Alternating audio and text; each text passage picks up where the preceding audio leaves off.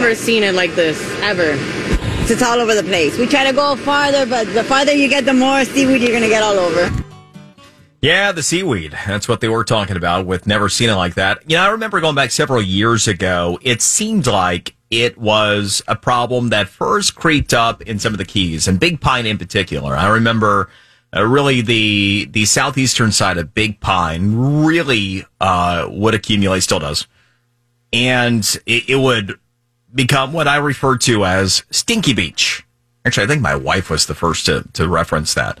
And then we noticed, you know what? It seems to be getting worse. Some of the other keys. And then in recent years, really started to make its way up towards us.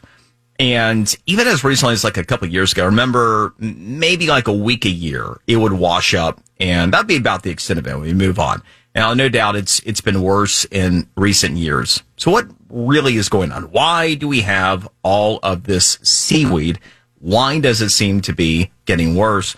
Well, somebody who has been taking a look at this, professor at the University of South Florida, their oceanography lab is uh, Jimin Hu. And Professor Hu, thank you so much for taking the time with us. I know you you spend a, a, lot of time. So what's what's your thought? Why are we getting all the seaweed? Well, the seaweed you are getting, uh, actually we are getting in Florida, uh, is not local, but is transported from the Caribbean Sea. And the seaweed in the Caribbean Sea is also transported from the tropic Atlantic Ocean. So there's a huge loop. Um, so this is not a local uh, phenomenon. Um, actually, the residents around the Caribbean Sea suffer way more than we do here. Um, so as to why we have so much seaweed, this is a natural phenomenon. Uh, it started in 2011, but uh, Florida did not get a, a large amount of seaweed until 2015. Mm, and okay. starting from 2015, uh, we get, uh, I wouldn't say more and more, but in some years, in some, in the past two or three years, we get more than a few years ago. Um, so it's not just our imagination. I'm sorry. Oh no, yeah. It, so it's not our imagination. This really is something that is a somewhat newer phenomenon for us, and uh, it, and to the extent that we're now seeing it. Well, it is new to many people. Um, so in the Gulf of Mexico, there's a this seaweed uh, millions for millions of years, but it's not at this large amount, especially for east coast of Florida.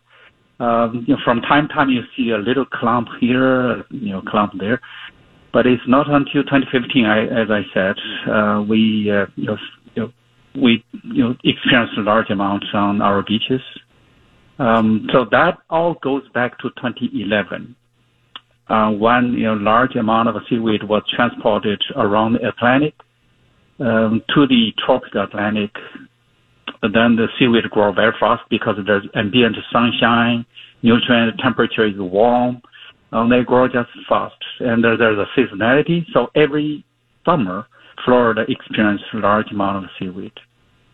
Professor Hu, uh, yeah just to, to kind of drill down on that a little bit. So we're not at all, um, you know, new to invasive species, so to speak. That's true with animals and everything from Burmese pythons to invasive plant life in South Florida. That's right. Is is this essentially in ocean's version of that type of thing to where we have this species of seaweed that's that's now in our waters that we just didn't used to have?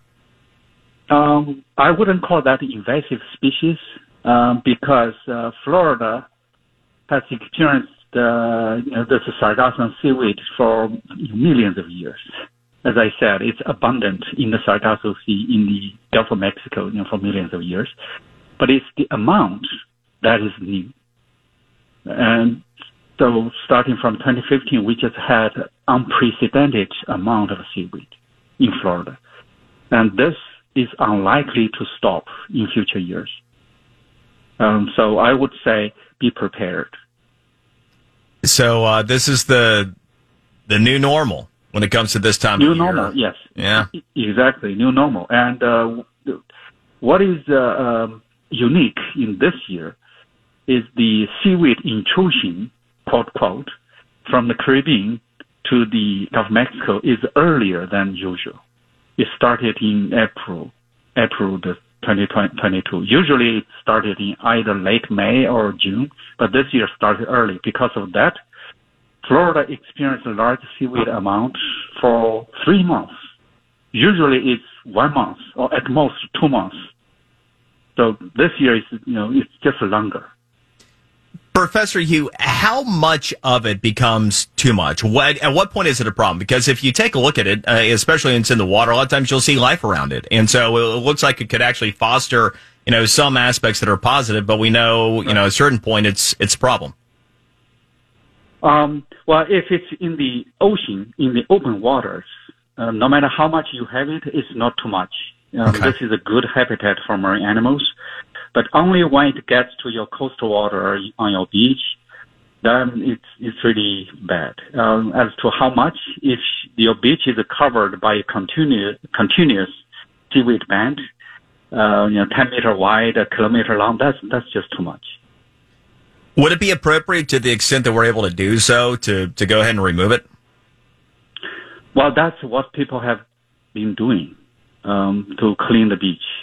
They just uh, use equipment to remove the seaweed from the beach and uh, put them in landfill or make make use of the seaweed to make products. For example, fertilizers. Um, to me, that's uh, the only way. Once large amount of seaweed is on your beach, you have no other way. But before that lands on the beach, you may deploy some booms, uh, your fans, you know, to prevent it. Then you need to send some boats to collect the seaweed at sea.